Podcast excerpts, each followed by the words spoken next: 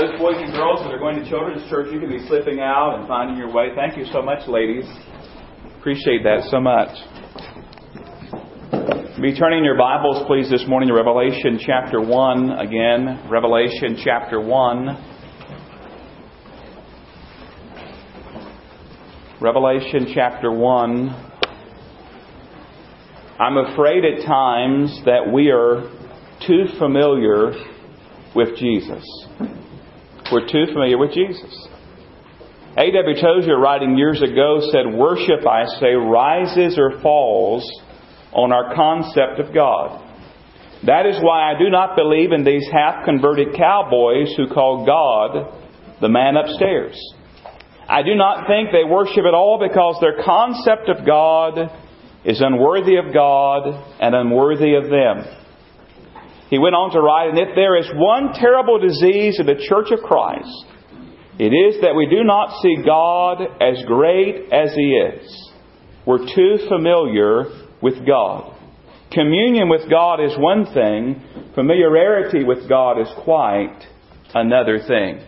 I'm afraid, beloved, that so many have become so accustomed to hearing about Jesus and studying about Jesus and even singing about Jesus that they have lost the wonder and the adoration and the reverence that is due to Him. In my study, as I've been looking at Revelation and, and, and pouring through this passage before us, I ran across a question from the uh, Bible teacher Chuck Swindoll that's worth asking. Here's the question Do I know and adore the awesome, glorious, powerful Jesus portrayed in the Bible? Or have I adopted a culturally appropriate, mild mannered, user friendly Jesus after my own imagination? That's a question worth asking. That's a question each of us should be asking ourselves. Which Jesus are we worshiping? Are we worshiping the Jesus we find revealed in the pages of Scripture? Or are we worshiping the Jesus of our own imagination? God forbid that we should ever become too familiar with Jesus, where we handle holy things glibly and lightly and carelessly. God forbid we should ever become too comfortable, too familiar with Jesus Christ. Now listen, He is, if we know Him, our Savior and friend.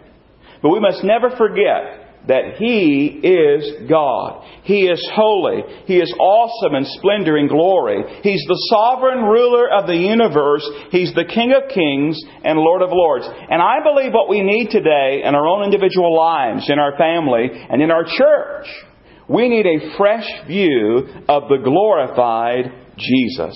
To capture as much as we can, and it's going to be a small amount because, you know, we're human, but to capture as much as we can just how gloriously awesome He really is. And we find such a vision of Jesus right here in Revelation chapter 1, the book that unveils Him, the book that is all about revealing Him. And I trust by now you've found your place there in chapter 1. And as we unpack this passage, an awesome passage of Scripture, beginning at verse number 9, and reading through the end of the chapter, I want you to think about and ask yourself, is this the Jesus that I worship? Is this the Jesus I worship? Is this who I understand Jesus is? We'll begin reading there at verse number 9, Revelation chapter 1. It says, I, John, both your brother and companion in the tribulation and kingdom and patience of Jesus Christ, was on the island that is called Patmos for the word of God and for the testimony of Jesus Christ. I was in the Spirit on the Lord's day, and I heard behind me a loud voice as of a trumpet saying, I am the Alpha and the Omega, the first and the last.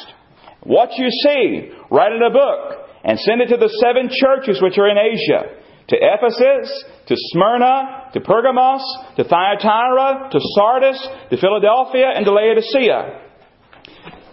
Then I turned to see the voice that spoke with me. And having turned, I saw seven golden lampstands. And in the midst of the seven lampstands, one like the Son of Man, clothed with a garment down to the feet, and girded about the chest with a golden band.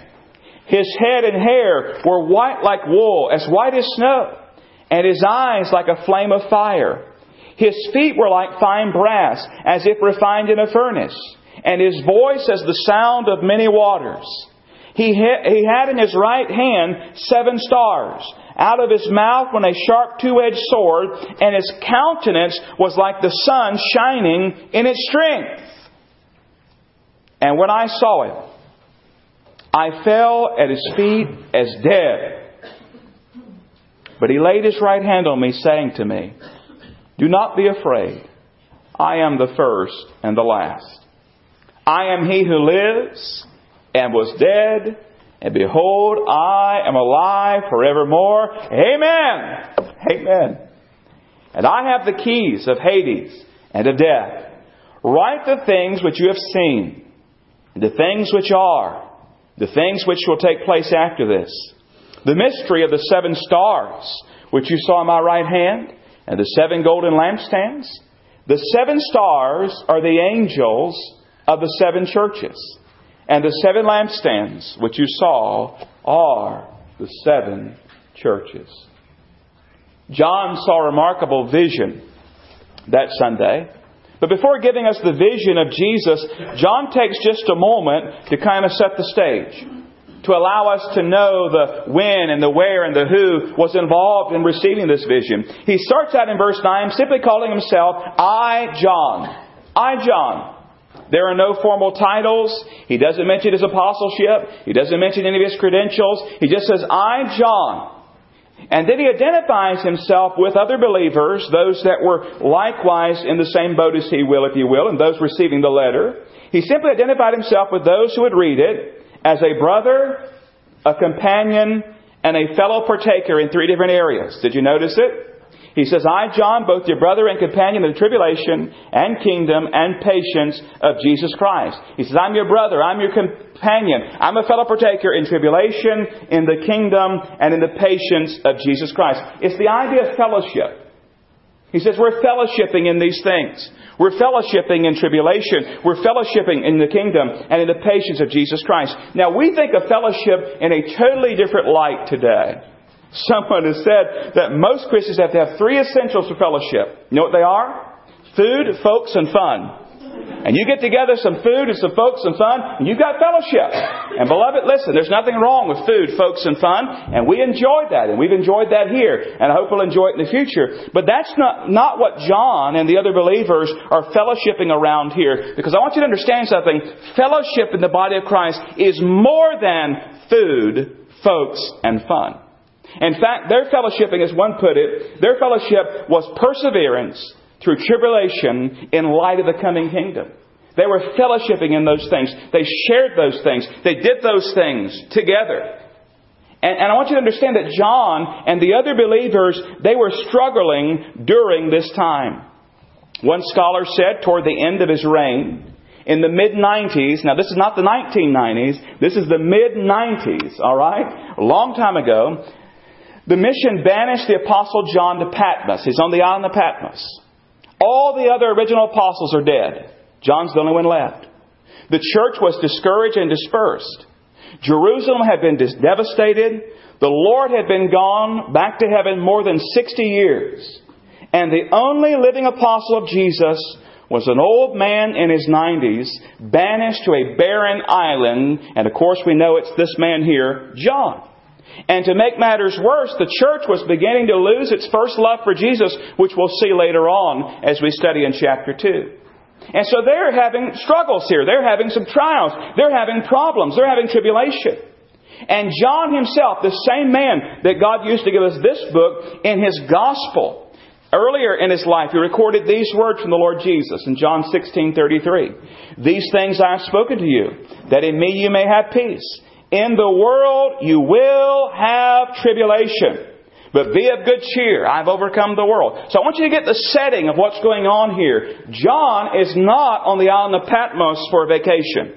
He is not sitting on the rocking chair on the apostles' retirement home thinking about all those glorious days. He is there as a prisoner. He is there because of the gospel, because of the Word of God. The scholars tell us that Patmos is a barren, volcanic island in the Aegean Sea. At its extremities, about 10 miles long and 5 to 6 miles wide. John was probably sent to Patmos as a criminal. You see, as a Christian, he was a member of an illegal religious sect in, in their mind. If, if so, if that's all correct, the conditions under which he lived would have been harsh. Exhausting labor under the, the watchful eye and a ready whip of a Roman overseer, insufficient food and clothing, having to sleep on the bare ground, and it would have taken its toll on a 90 year old man. He was not there in the lap of luxury. He was there suffering. Now, what was his crime? Well, it says there in the scripture, his crime was faithfulness to the Word of God and the gospel of the Lord Jesus Christ. He says there, I, John, both your brother and companion. It goes on to say in that verse, he was on the island called Patmos for the Word of God and for the testimony of Jesus Christ. So understand, Patmos was not paradise, it was a prison. It was the Alcatraz of its day. I remember standing on the edge there looking across the bay uh, at Alcatraz. I didn't have time to go visit it. We were there for a revival meeting. I was preaching a revival. We went on a whirlwind tour of that area of San Francisco during the day. But I remember looking across the bay at Alcatraz. That's one place I never really want to go as a resident, of course. Wouldn't mind visiting it and then leaving, but it's the Alcatraz of its day. Patmos was. And it reminds us, beloved, as we live the Christian life, as we follow the Lord Jesus, it's not always going to be a bed of roses. Jesus said, in this world, you will have tribulation. You'll have problems. You'll have trials. And sometimes those trials come because you're trying to do right and live right and serve the Lord Jesus. That's what John was doing. He was put here because of his faithfulness to the Word of God. Adrian Rogers, one of my favorite pastors, said that John said he was our brother in tribulation. He said, Have you ever thought that you would not suffer if you were a good Christian? Many people think their lives will be all cherries and no pits when they become Christians. But the truth is that Jesus did not come to get us out of trouble, but to get into trouble with us. To think about that. Not to get us out of trouble, but get into trouble with us. There are no ifs, ands, or buts about it. If you live for the Lord Jesus Christ, you will experience tribulation, and the closer His second coming gets, the more intense the persecution will be. So here he is. He's on the island of Patmos. He's there because he's faithful to the Word of God. He was in difficult circumstances. But listen, God was not through with John. Jesus was not through with John. There came one particular Sunday, one particular Lord's Day, when John received a vision. So we see the tribulation of John. But I want us to turn and hasten on and notice the revelation of Jesus Christ, beginning there in verse 10. Now, we've said from the very beginning that this book is the revelation of Jesus Christ. It's not the revelation of St. John the Divine. He's the one that recorded it and gave it to us, but it's not revealing John, it's revealing the Lord Jesus Christ. We, the very first five words of the book tell us exactly what the book is about the revelation of Jesus Christ. Now, we're about to see a vision not of the humble carpenter of Nazareth who laid down his life on the cross. We're about to see Jesus in his glory. Now, please don't, don't misunderstand me. This is the same Jesus He's the one who was the humble carpenter, meek and mild. But he's no longer that. We find here that he is radiant in his glory. And it's interesting to notice you read your Bible and study your Bible, we're never given a description of what Jesus looked like. Have you ever thought about that? Nowhere do we read that he was, you know, five foot nine or, or whatever. We, we can piece together some things. We know he was Jewish. We know he had a beard. But beyond that, we really don't know a lot about him. But then we come here, and we're giving a very specific description of what John saw when he saw the Lord Jesus. But you've got to remember something here as we study this. As Ray Stedman reminded me as I studied it. Here, even in this very first chapter of Revelation, we discover truth imparted in the form of symbols. Jesus here is described in a way not to convey his actual physical appearance, but, but the various aspects of his character and his attributes and his role. And as we read you're going to notice words like, like, like, and as. So this was like this, and this was as that. In other words, when you read that there was a sword coming out of his mouth, I don't believe that we're, we're to think that Jesus literally has a sword coming out of his mouth. It represents something, and we'll see it in a moment as we study it. Remember, there's a symbolic language being used here, so keep that in mind as we study. Here's what we're going to do today. It's a little bit different. I'm going to walk you through this vision and see what we can learn as we go through this. So we're going to kind of go through it step by step. And I'm going to be honest with you, we're going to cover a lot of ground quickly, so you all need to listen fast. All right? I'm going to give you a lot of scripture. And, and you won't have time to turn, but I want you to jot the references down. You can go back later and look these up on your own and check me out and make sure that I'm leading you into truth. But I want you to see with me this vision of the glorified Lord. So I'm going to give you about 10 things that will give you some application later. But I want to walk through this with you and see the glorified Lord Jesus Christ that John saw that day. So we're going to pick up our study there in verse 10. John says, I was in the Spirit on the Lord's day, and I heard behind me a loud trumpet, a voice as of a trumpet, saying, I'm the Alpha and the Omega, the first, the last. What you see, write in a book, send it to the seven churches, and he gives them the specific churches to send it to. There were more than seven in the area, but he says send it to Ephesus, to Smyrna, to Pergamos, to Thyatira, to Sardis, to Philadelphia, and Laodicea. Now he's on the Spirit He's in the Spirit on the Lord's day, and he hears behind him a loud voice like a trumpet. Now I want you to put yourself in sandals for a moment. Imagine how startling that would be. A trumpet like sound coming from behind you. Be a great practical joke if you play the trumpet right, but that's what happened here. Imagine the startle that he got. One scholar said in Scripture the trumpet was used for several different things. It was used to signal the presence of God. It was used to call God's people to action or battle. It was used to call God's people to worship. It was used to, to signal the impending judgment of God. The trumpet was a compelling wake up call to God's people. And there's no way that John could have not paid attention at this point, is there? Because a trumpet like voice comes behind him. He's startled and we learned right away as Jesus reveals himself here that he is God. He is God. I want you to notice what he says about himself. He says there, as we look in verse 11, I am the Alpha and the Omega, the first and the last. Make no doubt about it, Jesus says, I am God.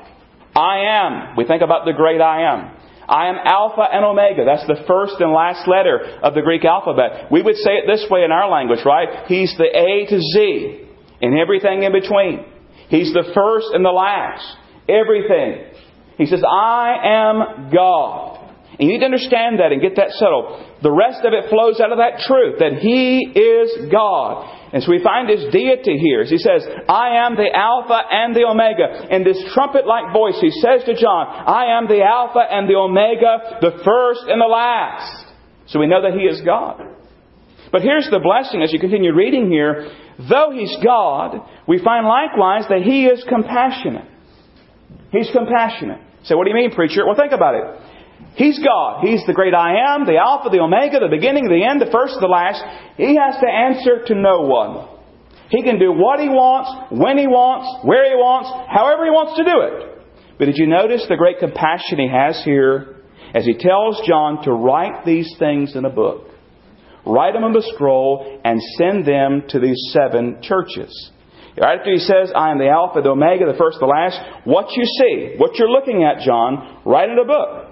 And send it to the seven churches which are in Asia, to Ephesus, Smyrna, Pergamos, Thyatira, Sardis, Philadelphia, and Laodicea. In verse 19, which is the key to the book, the outline to the book, he says, Write the things which you have seen, the things which are, the things which take place after this.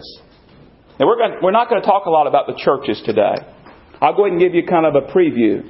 In the coming weeks, we're going to take the messages that the Lord gave to John concerning those seven churches, we're going to begin exploring those next week and looking at them church by church and message by message. But here's the point today. In compassion, He sends these churches and thus us a message.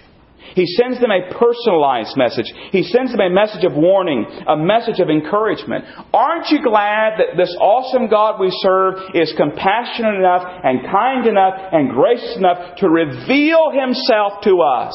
To say, listen, I want you to know me. I want you to serve me. I want you to worship me. John, write these things down. Don't forget them. Don't just hide them. Write them down and send them out. Aren't you glad we serve a God like that? He's God, but He's compassionate. And He reveals Himself to us. But we find something else about our God here, about the Lord Jesus. We find that He is present. He is present. Now, John hears this startling trumpet like voice the Alpha, the Omega, the beginning, the end, the first, the last. Write these things. And, he begins, he, he's going to turn and see who is it that's speaking? Who is it that's addressing him? Verse 12. Then I turned to see the voice that spoke with me. And it's interesting. It says, And having turned, I saw seven golden lampstands. As we read this, we kind of imagine, I guess, that they must have been in a circular pattern these seven golden lampstands. Because it says, and in the midst of the seven lampstands, so in the middle of those lampstands, one like the Son of Man, clothed with a garment down to the feet and girded about the chest with a golden band. And it says there, it's one like the Son of Man. That's, of course, a title for the Lord Jesus. This is none other than the Lord Jesus Christ. Now, we're told what these lampstands represent. You know, we talk about symbols. And, and we're told in verse 20 that these lampstands, they represent the seven churches. So the idea here is these seven lampstands representing those seven churches, and in the midst, in the middle of those seven churches, who's present? The Lord Jesus Christ. Jesus is in the midst of those churches. In fact, it says in verse 20, the mystery of the seven stars. Remember, he had seven stars in his hand. They are the angels, or more properly, the messengers. We believe it means the pastors of those seven churches. So what he's saying really is listen, I'm in the midst of those churches and I hold the pastors in my hand. He is present among these churches. Now they were going through difficulty and trials and struggles, as was John. But Jesus says, listen, I'm in the midst. And he saw him standing there in the midst. He's present. And may I say today, that here He is present. He is present. Amen. Now, He is God. He's compassionate. He is present. But let's keep looking at the vision now. We notice next that He is our high priest. He's our high priest. In verse 13, it says he had a garment down to his feet, and he was girded about the chest with a golden band. Let me share some scripture. I told you I'm going to give you a lot of scripture. You jot down the references. Listen to what it talks about the priest garments in Leviticus 16:4. He shall put the holy linen tunic and the linen trousers on his body. He shall be girded with a linen sash, and with the linen turban he shall be attired. These are holy garments, therefore he shall wash his body in water and put them on. So we find here a picture of Jesus as our high priest. There's also a thought there maybe of his kingdom and him being a king. But the main focus, I think, as I've said it, is his being a high priest. Now, he is our high priest. And as our high priest, he's offered his body as a sacrifice to save us from our sin. Hebrews 9, 11, and 12 talks about that. But Christ came as high priest of the good things to come, with the greater and more perfect tabernacle not made with hands, that is not of this creation not with the blood of goats and calves. You know, back in the Old Testament, they would use these animals to cover, to cover, to cover. But it, that's not the kind of sacrifice that Jesus offered. Not with the blood of goats and calves, but with His own blood. He entered the most holy place once for all, having obtained eternal redemption. And so when John looks at this glorified picture of Jesus, this vision, as he sees Jesus, he sees him as our great high priest, having offered his body once for all to save us from our sin. But you know what? He also continues to minister. Remember, he's in the midst of the churches. He holds the pastors in his hand. And here we find him ministering to the body of believers, to the church. Hebrews 7:25. Therefore, he is also able to save to the uttermost those who come to God through him, since he always lives to make intercession for them. Think about that. He always lives to make intercession. As a great high priest, he's still, still ministering on our behalf. And John looks and he sees, okay, here's the Son of Man in the midst of the churches. He is God. He is compassionate. Uh, he is present. He is our great high priest, but he's not done as he keeps looking, would you notice fifthly here this morning, he is pure. Verse 14. His head and hair were white like wool, as white as snow. Now, have you already noticed we're comparing Scripture with Scripture? We're seeing what's revealed here. We're looking throughout Scripture, looking at the symbolic usage. And we find here purity. Isaiah said in chapter 1 verse 18, remember it just said his head and hair were white like wool, white as snow. Isaiah 118, come now, let us reason together, says the Lord. Though your sins are like scarlet, they shall be what? As white as snow. Though they are red like crimson, they shall be what? As wool. There's a picture of his purity. He's absolutely, totally pure. But it also probably speaks of him being the Ancient of Days. It speaks of his eternality. The fact that he, there is no beginning, no ending. He's eternal. If you go back and look at Daniel's vision, in Daniel chapter 7 verse 9, listen to what Daniel says in Daniel 7 9. I watched till thrones were put in place, and the Ancient of Days was seated. His garment was white as snow, and the hair of his head was like pure wool. His throne was a fiery flame, its wheels a burning fire. So we have the idea here he is pure and he is eternal. He's the Ancient of Days. So we're continue to build and see just how awesome, how great the Lord Jesus Christ really is. But we're not done yet. Because he continues to look here and as he's describing what he's seeing, he talks about the various aspects of this vision. He says his head and hair are white like wool, it's white as snow. Then he talks about his eyes. His eyes like a flame of fire. Then he looks at his feet. His feet were like, you see the, the, the words there were like fine brass. They were like it. His feet were like fine brass. His eyes were like a flame of fire, as if refined in a furnace. And so what we have here is a picture of him being judge. He is judge. He's judge. And his eyes speak of judgment, and his, his brass like feet speak of judgment. His eyes are penetrating. They see right through us. There's nothing we can hide from him. Hebrews 4:13 says, "And there is no creature hidden from his sight." But all things are naked and open to the eyes of Him to whom we must give an account. We've talked about in days gone by. As believers, we will stand at the judgment seat of Christ, not concerning our salvation. That's settled once forever at the cross. We'll stand there for rewards and our lives will be judged and He'll see right through us. They're penetrating. And then, of course, the brass like feet also are a picture of judgment that He can crush and judge. So He is judge. So we're building this picture, we're learning about our glorified Lord. We've got to keep going though. Would you notice next that He is powerful? The next thing mentioned is His voice. Now in verse number 10 it was likened to a trumpet, a trumpet-like voice. Here in verse number 10, excuse me, uh, here in uh, verse number 15, it's a sound of many waters. Perhaps like a mighty waterfall cascading over a cliff. Perhaps like the ocean waves slapping against the shore. Imagine the power, the sound. In fact, listen to what the Bible says about his voice. Psalm 29, verses 3 through 5. The voice of the Lord is over the waters. The God of glory thunders. The Lord is over many waters. The voice of the Lord is powerful. The voice of the Lord is full of majesty. The voice of the Lord breaks the cedars. Yes, the Lord splinters the cedars of Lebanon. Psalm 29, 7 through 9, the voice of the Lord divides the flames of fire. The voice of the Lord shakes the wilderness. The Lord shakes the wilderness of Kadesh. The voice of the Lord makes the deer give birth and strips the forest bare. And in his temple, everyone says, Glory. Just a small picture of how powerful just his voice is. He's powerful. Think about it. His is the voice that spoke the world into existence. That's how powerful his voice is. Who can outshout him?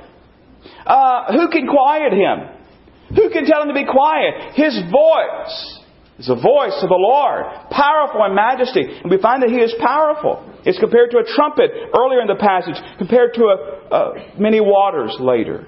He is powerful. But we're not done yet. As the picture is still being drawn for us here, we find next that he's in control. He's in control. Verse 16, he had in his hand seven stars. He had in his hand seven stars. Now we're told that these seven stars, again in verse 20, are the angels of the seven churches. Some believe that they are angelic beings. Some believe, no, they're simply pastors or elders in the church. because literally you could translate this messengers. I don't want to take a lot of time on this, but I, I lean towards them being the pastors of the churches. Why? Well, primarily because if this is a message to the angels, here's what's going on. God gave the message to Jesus, who gave it to an angel, who gave it to John to give back to an angel. That just doesn't make sense to me. Okay? That's why I believe what we have here is God gave the message to Jesus, who through an angel gave the message to John, who through John gave it to the elders, the pastors of these seven churches. Now here's the picture. He is in control. And whether or not you take it to being angelic beings or pastors, the truth is still the same. He holds them in his hand. And the fact that they are in his right hand means that they are under his control and under his authority. He's in control. There's also something else, a great blessing as you look at this. Some also see the fact that they are in his hand that they're there as a means of protection as well. But as we continue studying, though, here's the main point, I believe. He's in control. They're under his authority.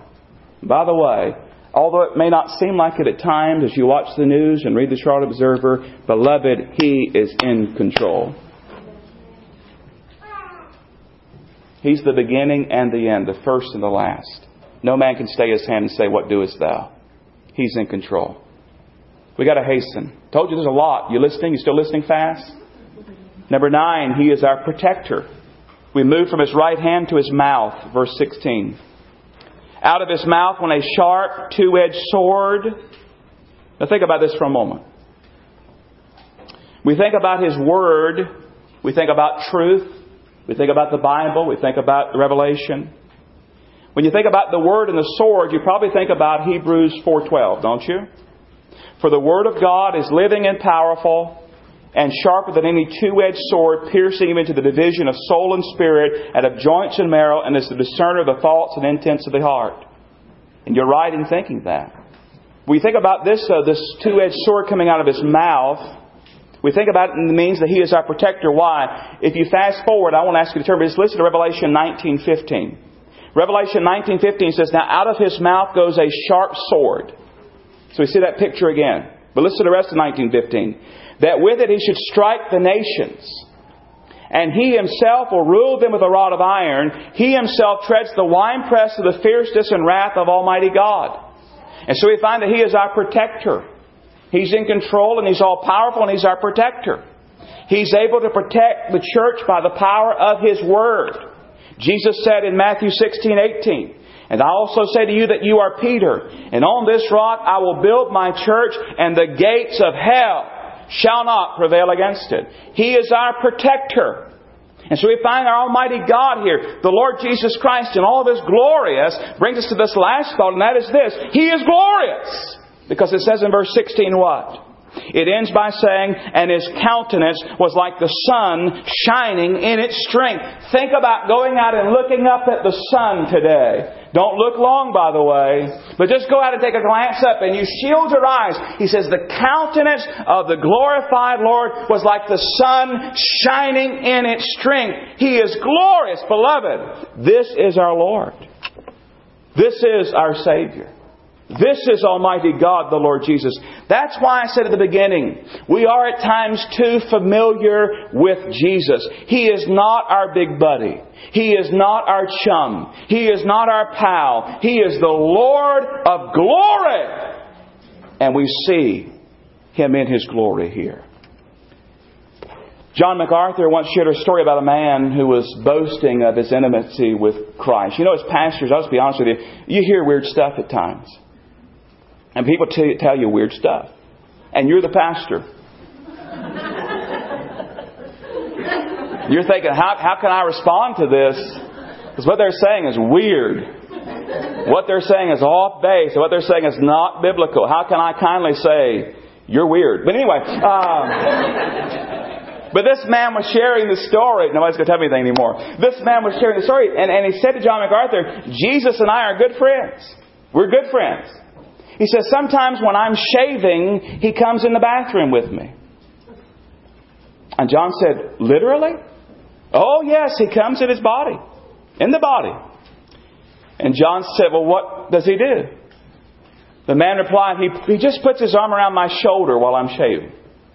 And John MacArthur said, Is that right? He said, Well, what do you do then? I just keep shaving. And John MacArthur responded, Then that's not Jesus. It's not Jesus. I don't know who's coming in your bathroom and put his arm around you, but it's not Jesus. I added that part. Listen, I want you to understand something. If Jesus walked in here this morning in all of his radiant glory and splendor and power, we would not clap. We would not cheer. We would not just sit here. We would collapse to the floor on our faces before him. We would. If he walked in all of his glory and splendor, we would fall before him. Because I want you to notice how John responded. Now remember, this is the Apostle John. This is the one who walked with Jesus and learned from Jesus and, and, and ate with and saw Jesus do such wonderful things and, and, and was loved by Jesus. But he sees Jesus here in his glory.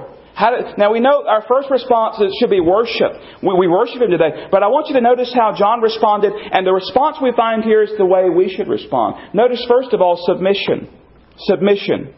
And I'm not, I'm not even sure that's the right word. It, it probably should be stronger.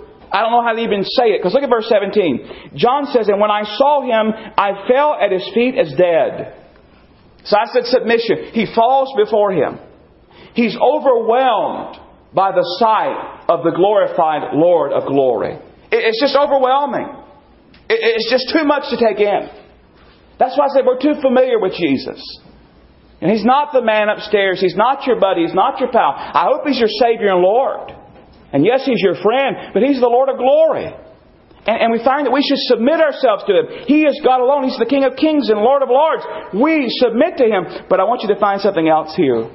This is such a blessing. We not only find submission, we find comfort. I love what John says next.